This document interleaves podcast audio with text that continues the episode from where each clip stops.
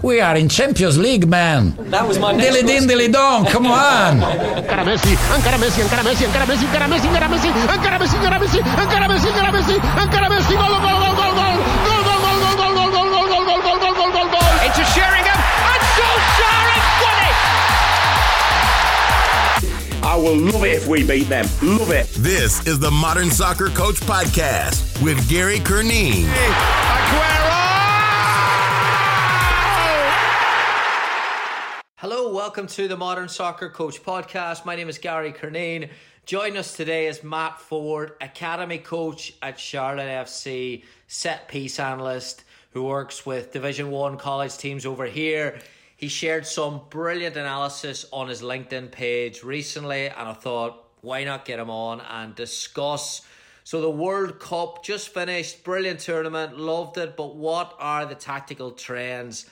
And more importantly, how do they impact our coaching, specifically at youth level? So, that's the topic today. If you enjoy this conversation, we are having an end of year MSC special webinar Wednesday, the 28th of December, 2 p.m. Eastern, 7 p.m. UK time. Argentina versus France, one of the greatest World Cup finals of all time.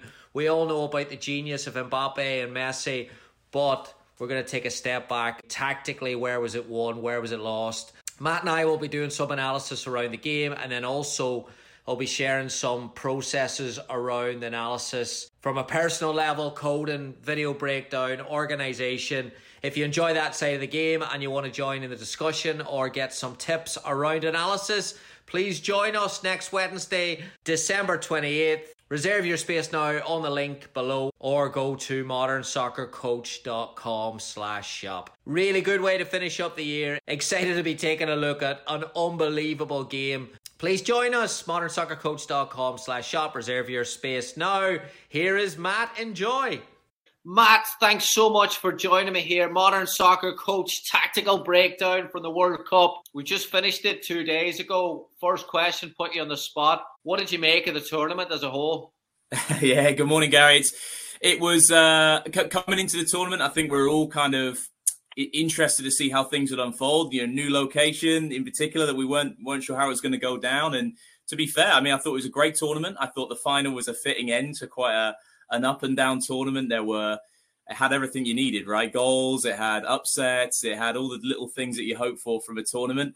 Uh, selfishly, I'd like England to go further, but uh, you know we can only we can only hope and dream. So, um, but no, I think especially going into the, the latter rounds, coming in as a neutral, um, I loved it, especially some of the upsets that we had in there and last minute goals and um, the little dramas we had come through. But I don't know about yourself, but I thought it was a, a cracking tournament. You mentioned England there, like from a tactical level, and I know they weren't in form coming in, and I'm not going to pretend to have watched England detail or or even at all actually in, in, since the Euros. What surprised you about them, and what impressed you about them? Yeah, it's a, I think the the thing that maybe frustrated many, I think England fans in particular, was just kind of the the length of build up was was it was good to have the ball. Obviously, I think having the ball was great, but I think we had the ball in very non-threatening areas for a lot of time. We had possession. Um, I think there were times where we felt like we could have taken more risks. I think um, squad selection I thought improved through the course of the tournament. It was nice to see Foden getting more minutes, and, uh, and, and when Rashford, you know, had his had his long stretch of minutes as well, he was really dangerous. I think that was probably the big frustration. There were times we never really felt we went for it, um, and I think there's probably much more tactical tactical terms to put it. But uh, especially against France, I feel like we kind of left it a little bit too little, too late. Now, with that being said, I think against France in the early moments of the game, I thought we were able to pick apart their their you know their front line pretty well with how we built.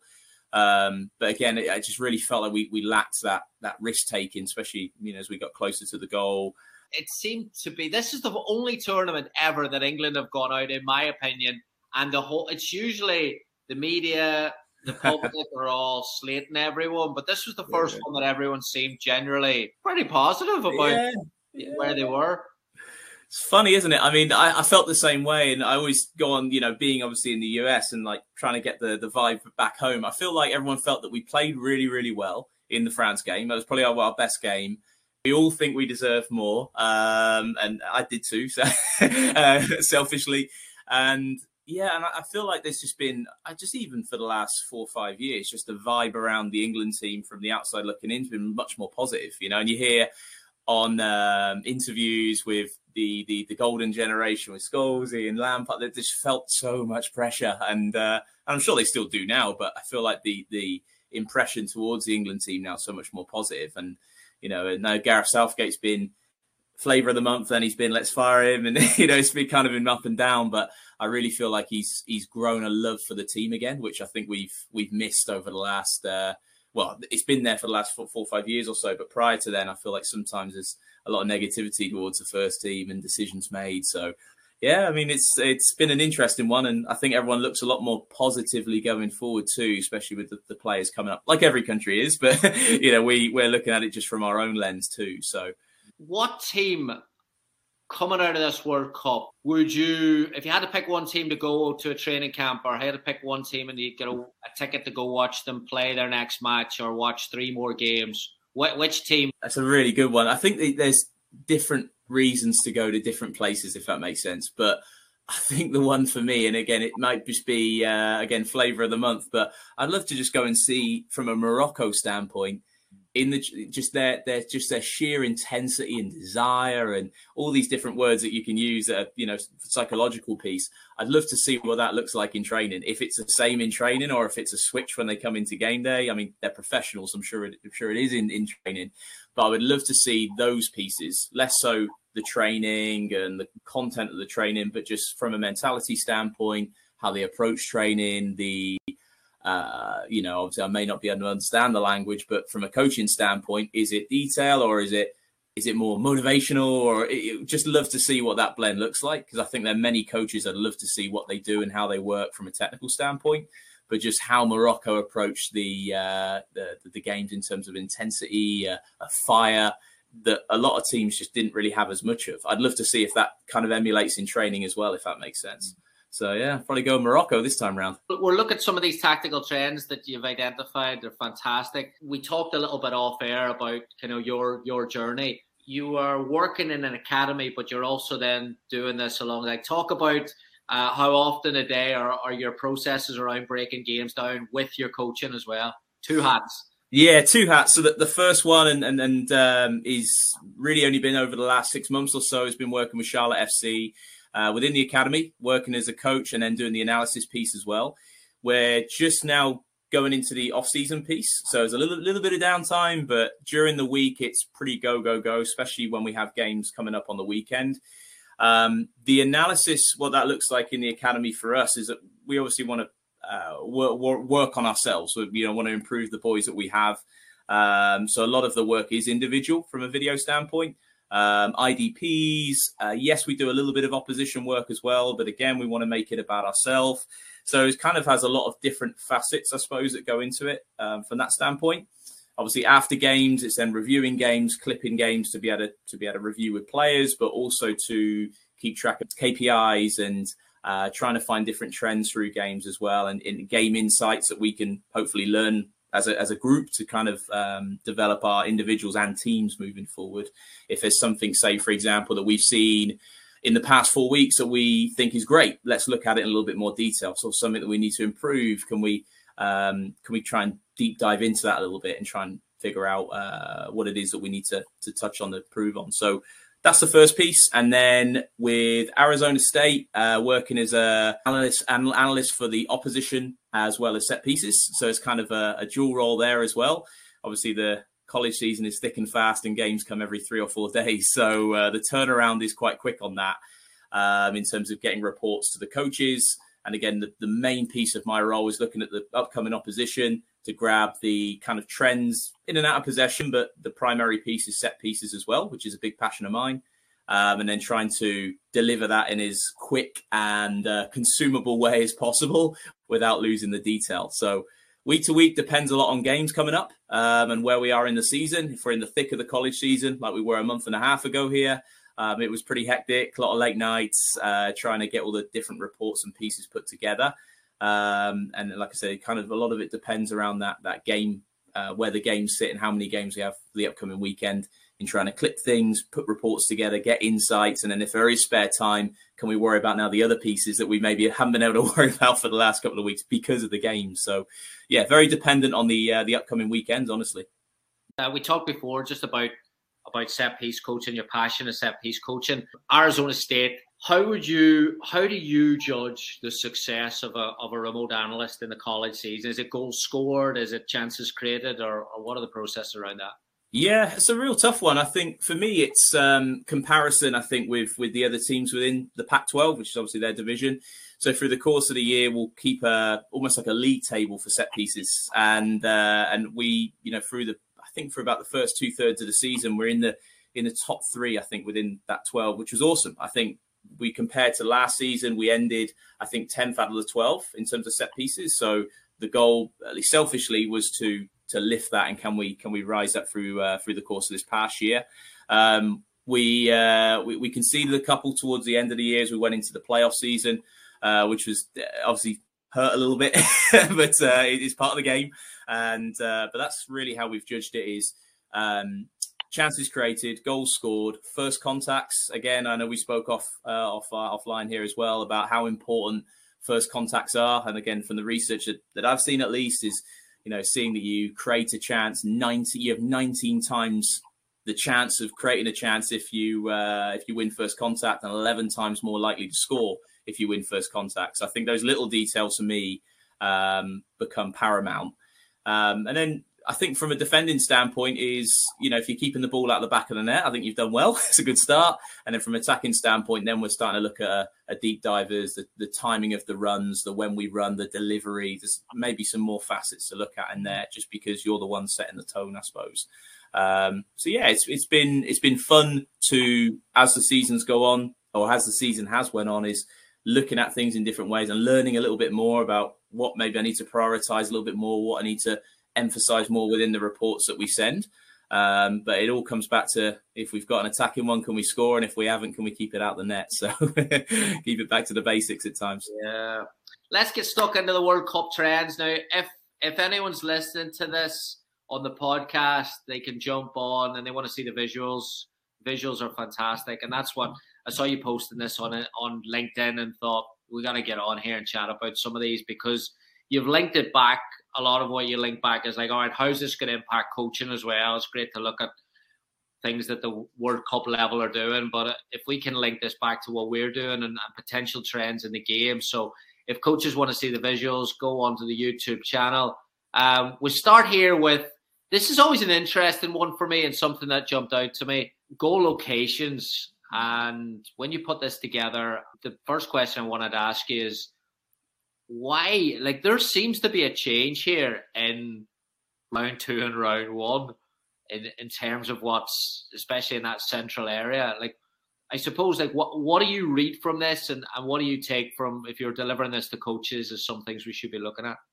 Yeah, I think the the first round one was was really interesting just from the standpoint no goals were scored from outside the box, and I think that was probably the one that jumps out to me straight away.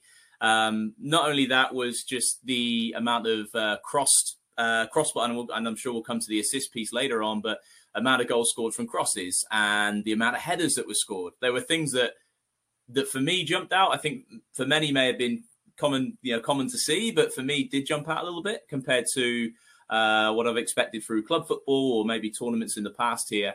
And then, uh, yeah, and as you can see there from the, the second round, uh, the first goal of the second round from Iran was uh, was outside the box. And, uh, and I've gone, well, there goes my theory about uh, goals from outside the box. Again, it's short sample, right? I think the first the first round was obviously 16 games, as was the second.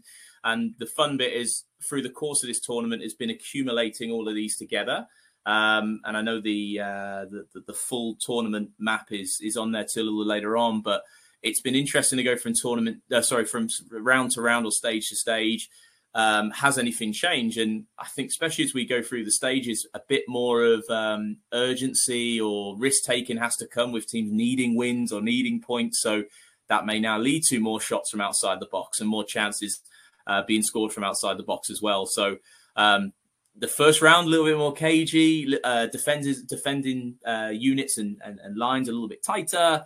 So the chances outside the box may have been a little bit less. Whereas so now we see the goals being scored from inside. I think again, turning it back from a coaching standpoint, again, the, the one theme across all of this is the amount of one touch finishes versus two touch and three touch. And I'm guilty of this. I'm sure uh, I'd imagine many, many others are as well. That when working on finishing, um, a again, this is probably a, a, knock on myself, but a lot of times it's unopposed, just trying to work on that that technical piece. Um, but also, it's either two or three touches. How much am I really working on that one touch finish? And it's something that I think I need to size a little bit more. Um, and some coaches will be uh, in that boat already, which is fantastic. But I know for myself, this was the main focus: was can I take things from this to develop my coaching piece and develop my coaching methodology. Um, I saw you just switched over there to the to the, uh, the, the, the group stage and then the, the whole World Cup itself. Um, looks like a lot of dots at this point, and I think this is where the magic is for me going forward. Is trying to deep dive into this a little bit more, but just the volume of goals being scored within the width of the six yard box was probably the big one as well. And again, probably not big surprises, but just reaffirms that those are the pieces that I think um, become really important when it comes to session design. And I think it's key to not neglect other finishes from other areas because we still want to work on those things. But the, um, the, the volume that we work on those finishes in areas that we're seeing a trend that does happen, I think becomes really really key. Um, so that that thing for me is the big takeaways. Then you can see obviously that the, the last thing I'll say kind of on, on these pieces is, and I know we'll come to the assists portion in a second here amount of headers and volleys being scored, and and the area the area they're being scored in as well is. I'm a big believer that crossing is a, dying art at times. I think we see so often now uh, left wing is being right footed or right wing is being left footed. So we're seeing less of that traditional, um, you know, Ryan Giggs, the David Beckham delivery from wide areas. Um, it's still there, obviously, depending on the team, but just kind of from a trend standpoint. So to see a lot more goals being scored with headers and volleys uh, coming in from wide areas was really interesting as well. And a uh, big comparison to 2018, where the half spaces were the, the big assist zones and you know goals being scored in that six yard box and uh, six yard box and second six yard box. Um, so we see a similar trend in terms of goals location, but the assist location um, is obviously slightly different too. But uh, yeah, the couple of big things for me from a coaching standpoint taken away. And uh, like I said, across the course of the uh, tournament, adding up these dots and locations has been interesting to see little trends that have emerged too. Yeah, the I love the visual of color coding the one touch, two touch, and three touch finish because I think when you start to look at and and shot maps for me can be a bit noisy beyond you know like central locations are obviously and we've we've done a bit with Oliver Gage on on putting stuff together with giving forwards visuals on on shot decisions and locations. But what what I love about this is the red jumps out to me because I'm looking at all right. Well, the red to me is creative. Um, now, not in every case, it might be a one v one and it might be closer to goal, but but those ones on the edge of the box about creating your shot, and I think that that's something that when you scale back to a younger level, you look at shooting drills or shooting finishing exercises, they're usually two touch, touch, shoot, touch, shoot. But rarely, and I know we're going to get uh, defenders in front of these opportunities, but I think the ability to create your own shot now against blocks is that becoming something that that is is maybe increasing value in in, in against these type of defenses. Yeah, that that was one of my again, talking about session design and methodology, that's one of the big things that jumped out. So from my uh, from my research on it, 50% of, of goals were scored with at least one defender between the ball and the goal, at least one. Um, many of those, obviously, two, three, maybe four, obviously, depended on the uh, location of the goal. But um, that was probably a big one for me that jumped out. And now it started to make me think we had a session a couple of weeks back here where we were working on finishing and uh, we are lucky enough to have one of those uh, air toms, the tom tom mannequins, and just put it in the middle, just between the ball and the goal. And we said, okay, now now it's a little bit different. We're not just striking a ball now. Now it's can I use that player as a as a, as a wall to whip it around? Is it I strike it across my body now to uh, to find the um, you know the bottom left corner instead of the bottom right, and it just all of a sudden added an element of decision making. And again, it's not nothing new. Trying to add opposition, uh, making the space realistic. All these different things are ways of trying to create that effective decision making.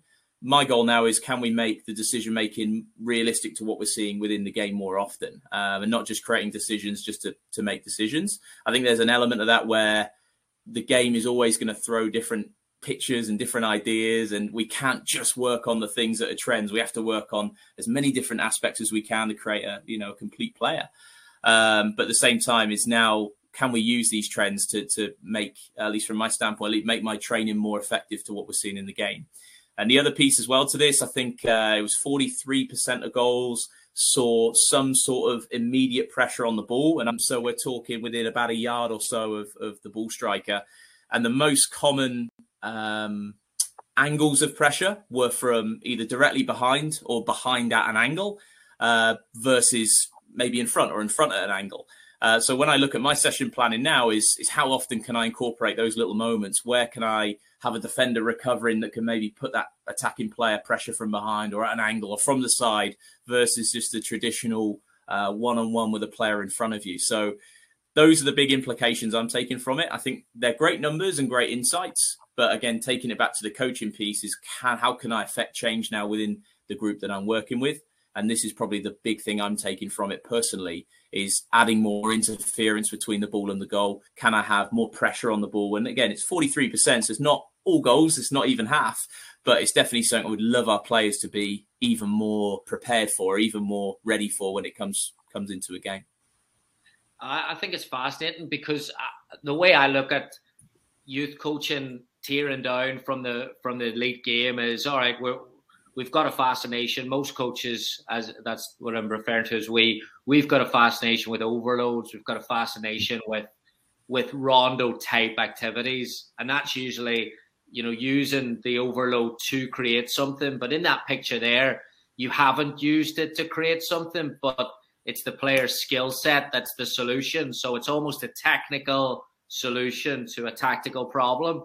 And a lot of coaches would say that's bad shot selection, but when when you've got the skill set to bend and manipulate the, the final, then that's obviously you're you're increasing your ability to score and problem solve against block type defenses, right?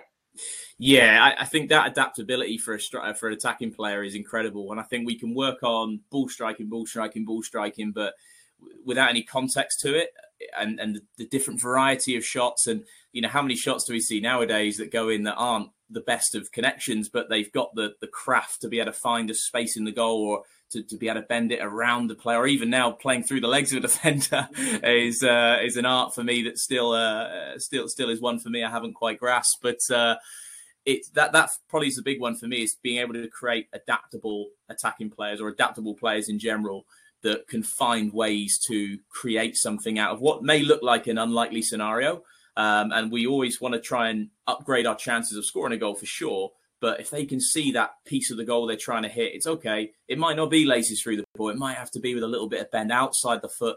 Uh, the old futsal toe poke, maybe as well. I mean, there's different ways of scoring goals. And I think uh, I want to be very open to the fact there's so many different ways we can score without uh, just working on one technique over and over and over? Can we create those situations that bring out those moments where we have to be a little bit adaptive?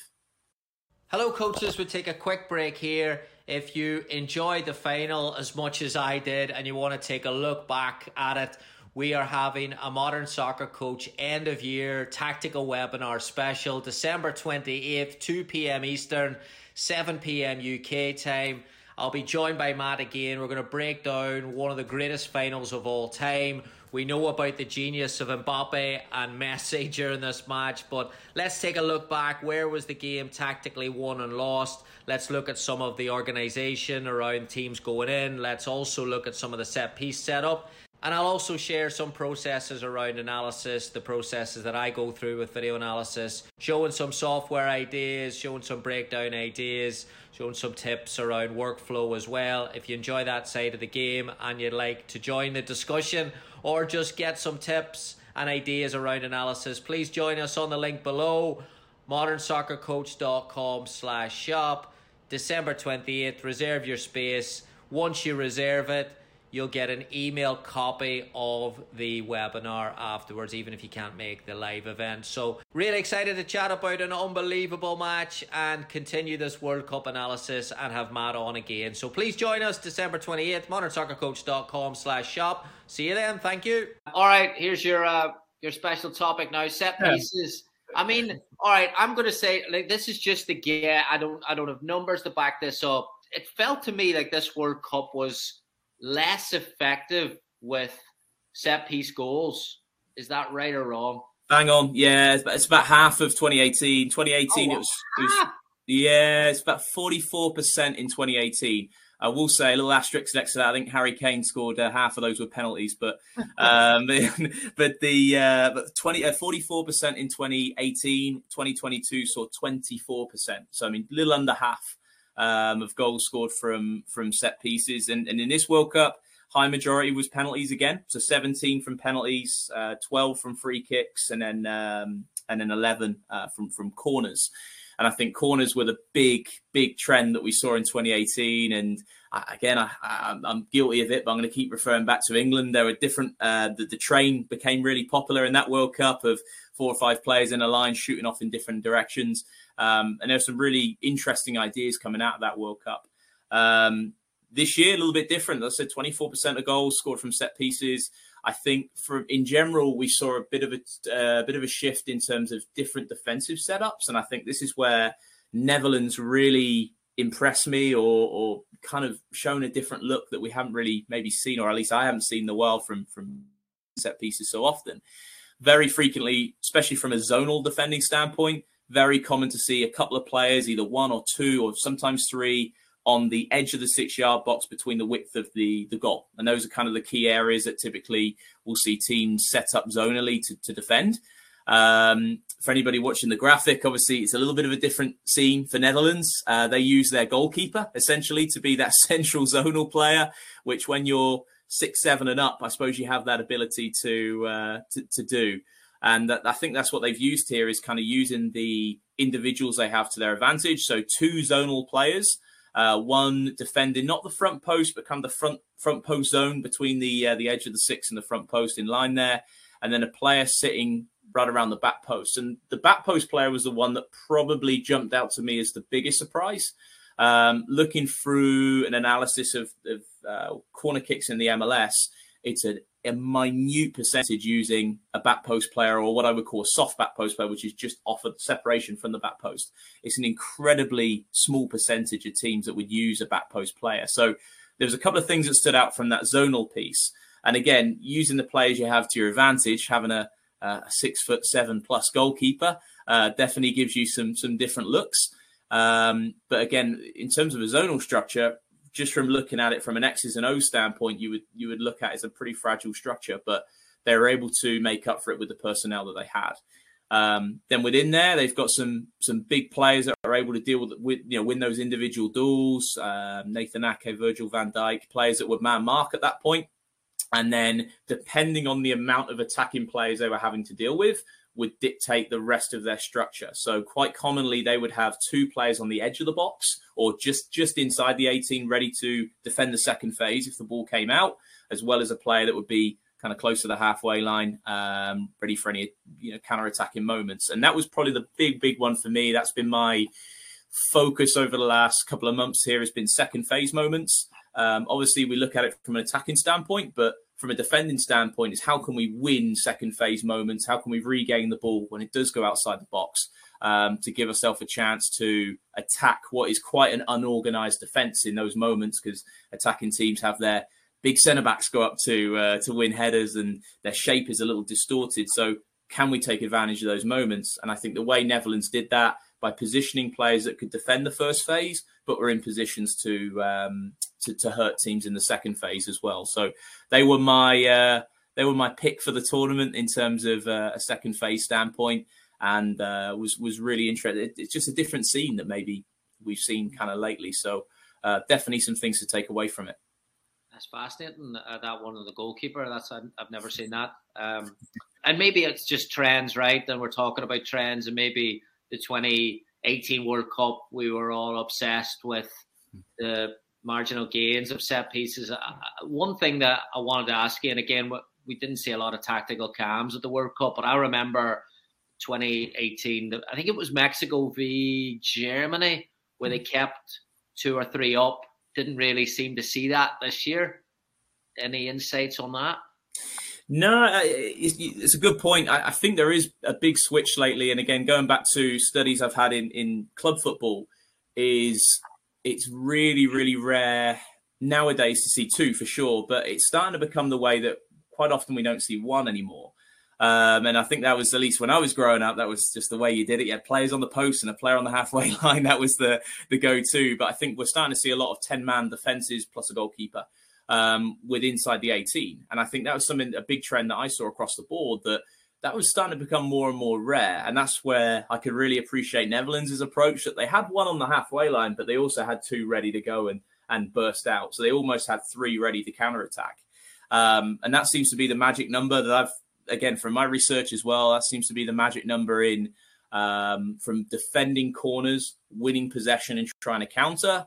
Three players trying to get forward outside the box quickly seems to be the magic number that, from what I've seen, and that's where I could really appreciate uh, where Netherlands are coming from there. So I think maybe it's a bit of a switch in terms of it's going to a more um, uh, simple outcome of we're just trying to keep the ball out the goal. So they're trying to get more bodies inside the box.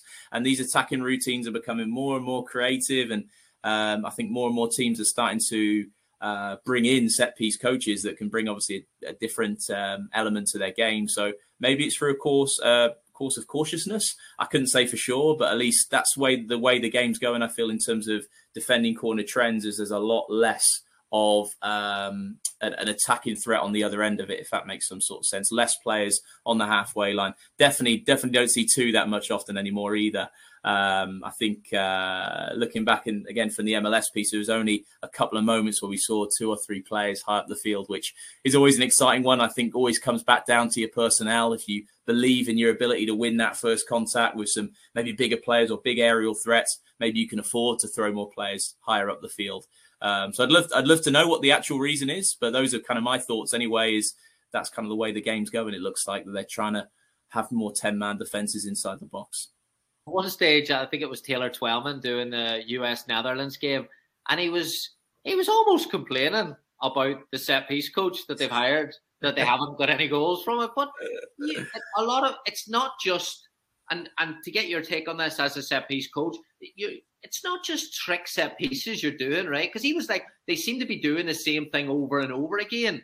Mm. But surely there's a level of there's a detail in there that they're looking for, and for you to do something that's completely off the cuff, that's got an element of risk to it, which teams mm. that can counter at yeah. the, the speed that these teams can get away. Surely, as a set piece coach, you have to manage all these dynamics. Yeah, there's there's multiple outcomes of a set piece, right? And you always want to make sure your your balance is strong. So you don't want to you don't want to get caught on the other end. So that's that's your first piece.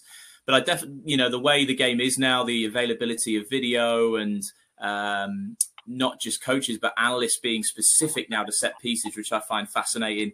Um, and, and probably is is the thing that I love to see is that, that they're doing their research and they're finding holes or gaps or weaknesses within different teams. So clearly they've gone into that saying, okay, well, on average, you're going to get, you know, five to seven corners a game. So we're not going to have too many opportunities here. And this is just corners, obviously. The same goes for free kicks and other pieces.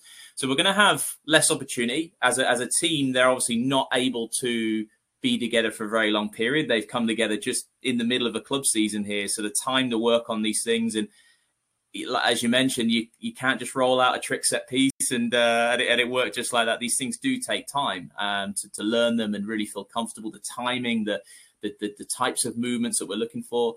So they've done their research and gone, okay, this is what we see as a, as a trend, um, as, as, that we can hurt them, or maybe it's something on the other end where, from a defensive standpoint, this is something we see them do that we want to um, adjust for and account for. So you get limited opportunities. So when we see these corners and they're getting seven, eight corners and they're doing the same thing, um, could it be down to that they really just want to hurt this weakness, or could it be um, it didn't quite plan to have this many opportunities?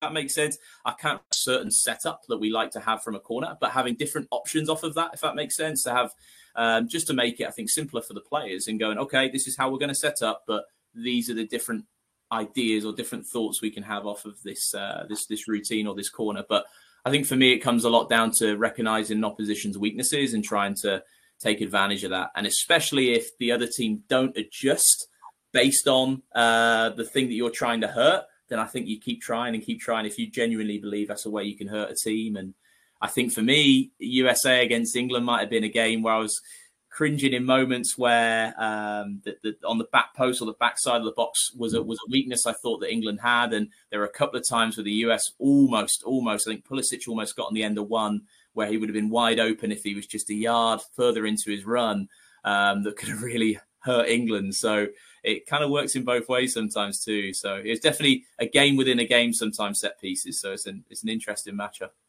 Assist map. This one's interesting. Yeah, talk us through what you see here. Yeah, again, I think the the the round by rounds comparisons I think are interesting because the the overall one does look like a lot of dots, and uh, I think the key here is trying to piece or try and dissect this as best as possible. So, as a as kind of bit of a, a reference back to the back to the, the, the 2018 World Cup, um, I haven't got the exact number right here in front of me, but the actually I do. Twenty-one percent was scored in wide areas um, from both right and left collectively, where, whereas here it is thirty-nine percent.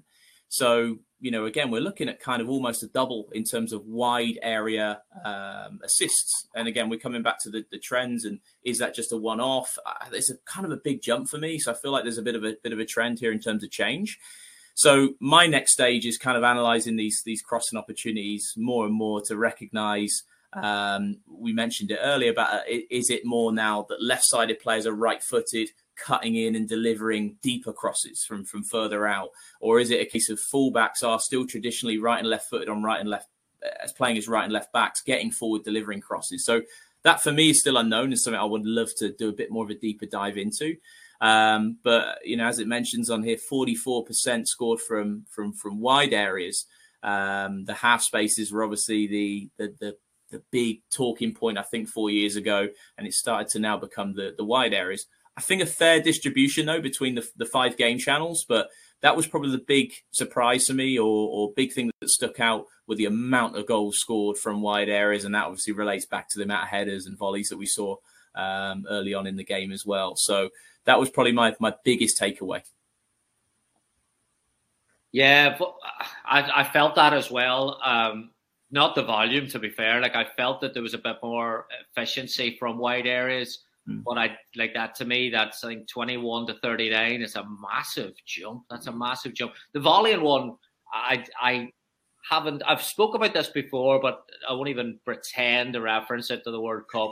I think it's a dying art completely and something that is way and again a lot of possession exercises a lot of uh, overload type opportunities that are that are built based on possession solutions Mbappe's goal oh my god what like that is that is such a high level but that's such a skill that I don't think we're I don't even prioritize and even acknowledging that at youth levels in America. Like, what's your thought on that? Yeah, it's it's a funny one. I think headers headers as well. Obviously, the, the over the last few years in regards to the relation to concussions, obviously makes that a really tough skill to work on. Um, but, but, volleys is another funny one as well. And again, this might be a knock on myself, but I think back to how many of my sessions or attacking sessions or goal scoring sessions have included a volley, and it's very little. so it's something for me that, uh, you know, are the boys, uh, I'm sure the boys are, you know, those that go out and play um, kind of outside of structured football. At least I know when I was younger, headers and volleys was the the, the game, the game that you would play for hours and hours on end. Um, but you know, is that still getting worked on? Is is that kind of unintentional practice still happening, or, or do we need to start providing that a little bit more? Now, again, the flip side of it, right, is that we don't want to go out and spend a whole week. So, guys, this week's topic is going to be uh, volleys off crosses. it might be a little niche and a little, um, I suppose, tunnel vision, but at least again for, for me from a coaching standpoint how can i incorporate that more often now is how can i appreciate the fact that this is something that we're seeing more often?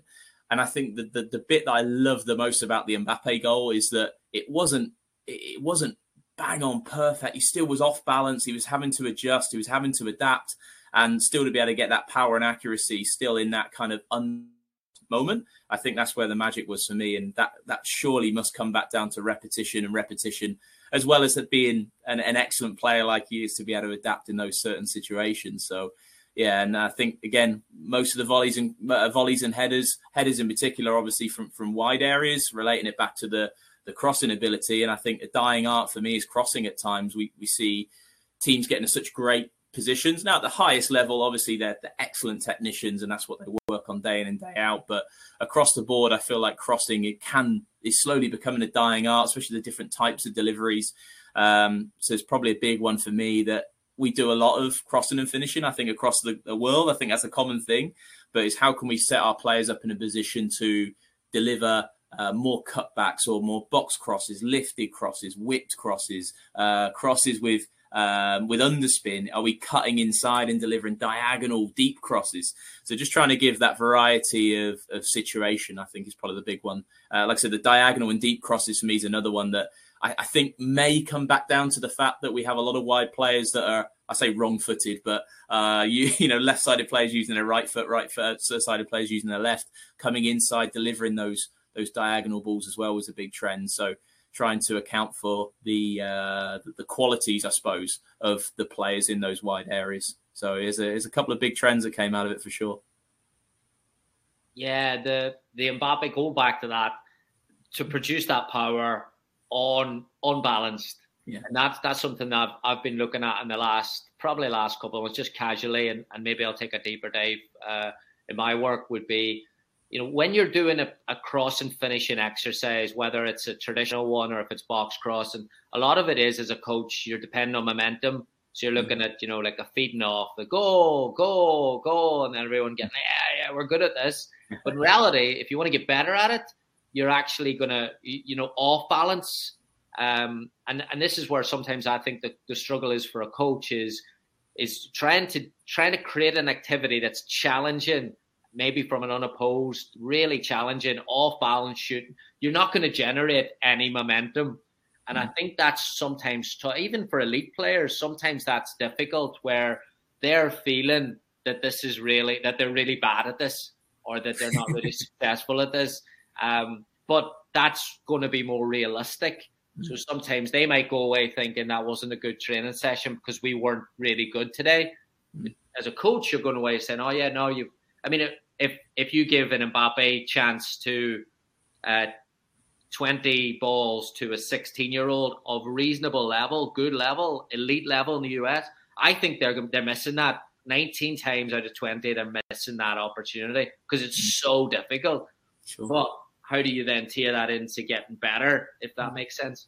Yeah, that's a big one for me. I think it comes back down to the, the that that adaptability. Is it, it's and again, I look at that in exactly what you said. I think that's the magic: is how can you create those scenarios in training which it's gonna it's gonna be effective realism. It's realism in the way that it's the game and there may be traffic, but how much are we going to see this in a game um, to try and create those those specific moments? And I, I think that's the biggie for me. And how often, uh, you know, do we see, you know, maybe in training, I was, I was maybe guilty of this as a player, but a ball would come in and it wouldn't be perfect, and I'd just go, oh, come on, it's got to be a better delivery. Um, and uh, but you know, that, that's what you're getting in a game, and in a game, you're still having a swipe at it, even if it's not perfect.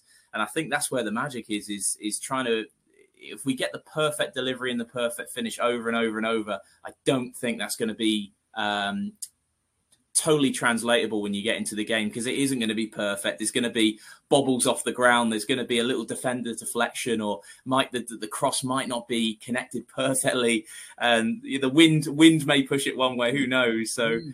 You know, accounting for those different variables is so so hard to try and put into a training practice. But again, that's that's the magic I think of of the top top coaches and especially uh, the the coaches that develop individual technique. Big appreciation for that um, I think that's probably where the, the, the, the magic is for me. Brilliant, brilliant. All right, last topic: uh, build-up play. Uh, you just you just put this together as well, which is fantastic. Or about building with threes now, um, and the difference between building with a with a three or a four. Uh, talk us through what the trends are here. Yeah, just a couple of quick pieces, really. And this is something I'd love to take a deep dive in. And and I'll, I'll, give absolute credit. A, very good friend of mine uh, brought this up the other day on a call, and uh, he, he, got me thinking. And so went to went to the video to try and have a little look of deeper dive on this, and and he was he was pretty correct. uh, is there, you know, our theory is you know that a lot of teams in this World Cup did build with a three, even if they didn't play with a three. So if it was quite often we saw a lot of back fours, and I think we saw a lot less back threes this World Cup than um, maybe in, in years prior. But in build up, they manipulated their shape to have a back three. So the common ways are obviously having a shallowed off fullback or to have a six or an eight drop into the back line to create that back three. Uh, but I just kind of just grabbed a couple of different moments, either through England, France, Spain, Brazil, Argentina, just a couple of different ways that they they built that. Um, the first one, obviously, on the on the screen here is is England with Kyle Walker, and again, this may come back to the 2018 World Cup where um, you know, they, they did play with a three and Walker being on the right side of that three. Common to see him starting a little deeper, um, joining that kind of the, the two centre backs of Stones and Maguire and have him join as a back three. I think the magic for me, though, kind of the common trend across all of these was, and again, it's nothing new, it's nothing we haven't seen before, but it's something we saw a lot of is creating a back three, but still trying to create at least a matchup or superiority in midfield. So always trying to make sure there are three players in midfield was a common thing that we saw, or sometimes four. Um, so I'm not just looking at the build-up structure of the three, but it's now ahead of the ball. What does that look like as well? Um, and again, going back to the England one first here, it's common to see Kyle Walker drop a little bit deeper to sit outside um, of, of Stones in this example. And then we would see Shaw as the left back uh, would bomb on higher and uh, at times we see Jude Bellingham coming out into those wide areas. So those rotations to allow Shaw to get higher up the field to you hopefully use his uh, crossing abilities, and then uh, the complementary piece is, is Walker dropping down on uh, on that right side. Now the next piece of that as well is the right winger. So the ball's on the left side of the field. The right back is a lot deeper. So now we're trying to create space for our right winger to potentially have a one on one against the, the France left back. So just for me, the little the little uh, additional piece is not just the the the, the build up piece of the three, and then the players are just immediately ahead, but higher up the field, what does that look like too? It's uh, it's fantastic. Like the final lived up to the hype at a level that we. I mean, you've watched football for for probably the same amount of time, or or a little bit less, you're a little bit younger, but like you've watched football your whole life, and you're used to finals and big finals, and they rarely, rarely get to the stage that you get excited. And as a neutral, like a lot of people I know had no interest in Argentina or France, but were up cheering. Um, I, th- I, think tactically overall, though, um, yeah, it was a pretty pretty interesting tournament with the underdogs of Morocco, Croatia to an extent, underdogs in a, a different way, but like th- those teams always adaptability and flexibility was maybe the maybe the takeaway moving forward? Yeah, I think uh, midway through the World Cup too, when we're seeing uh, teams like Morocco, Japan um, having a lot of success as well. There was an interesting statistic uh, I saw on Twitter in regards to possession stats, average possession. Uh, and uh, I, I, think it was Japan who had the least amount of possession, but here they are in, in the knockout stage where we got teams like Belgium, uh, you know, Germany that are getting knocked out here. So I mean, there's you know, it's obviously it's all also dependent on how they play and, and different strengths they have for sure. But you know, there was no real correlation between having the ball a certain amount of time versus versus having success, which is again is common across all leagues and different different pieces. But it's fun to see uh, teams have different approaches and still have different successes and uh, different takeaways. I think from all of those different teams. So, and you mentioned as well about the the enjoyment of the final, and um, I was watching it with a couple of family members who um, who, who don't watch football as much and uh, they were they were on their feet cheering. It was amazing to see that it affects everybody in in uh, you know so positively, and uh, you know regardless of interest in the game, it still has that impact on people. So it was good fun to watch. Brilliant, brilliant, Matt. Thank you so much. This has been absolutely brilliant. I've loved it. Um, maybe we'll get you on again in the near future, and we'll we'll do a deeper dive on one of the two of these things. But thank you so much for for your continued work, and and this has been brilliant. Loved it. I appreciate it. Again, it's big, big fan of the podcast and uh, listen listen every week. So uh, yeah. I really appreciate the invite to come on here and um, yeah, and, uh, and good luck with the rest of the uh, good luck in the future with the rest of the podcast and everything else. Top class. Thank you for listening to the Modern Soccer Coach Podcast. For more coaching topics sessions, and resources, head on over to Coach Kernine on Facebook or visit the website at www.modernsoccercoach.com.